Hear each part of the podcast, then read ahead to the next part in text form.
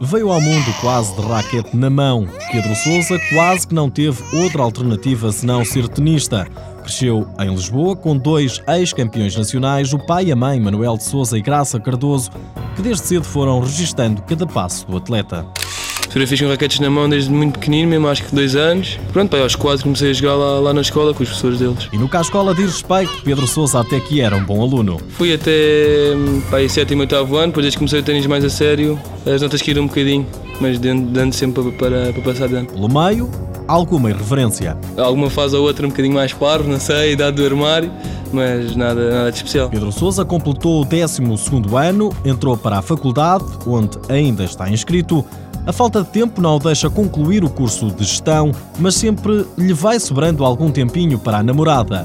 O namoro já vai longo, mesmo assim o casamento pode esperar. Ah, logo se vê, vamos ver ainda, ele não pode ouvir isto.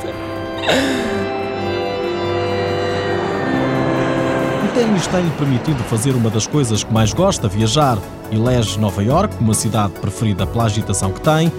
Para além das sucessivas viagens, gosta de cinema e navegar na internet, mas sobretudo adora futebol. Aliás, o tenista é doente pelo Clube da Águia. Sim, sim. É pá, estes últimos tempos são tristezas, mas espero que voltem a, aos grandes tempos. É que não ganhamos a ninguém. E quando o Benfica não ganha a ninguém, quem sofre são os amigos. Pô, uns latinhos com amigos. Sim, provavelmente com o Sporting, com o Porto. Vai lá que não vai agora com o Sporting.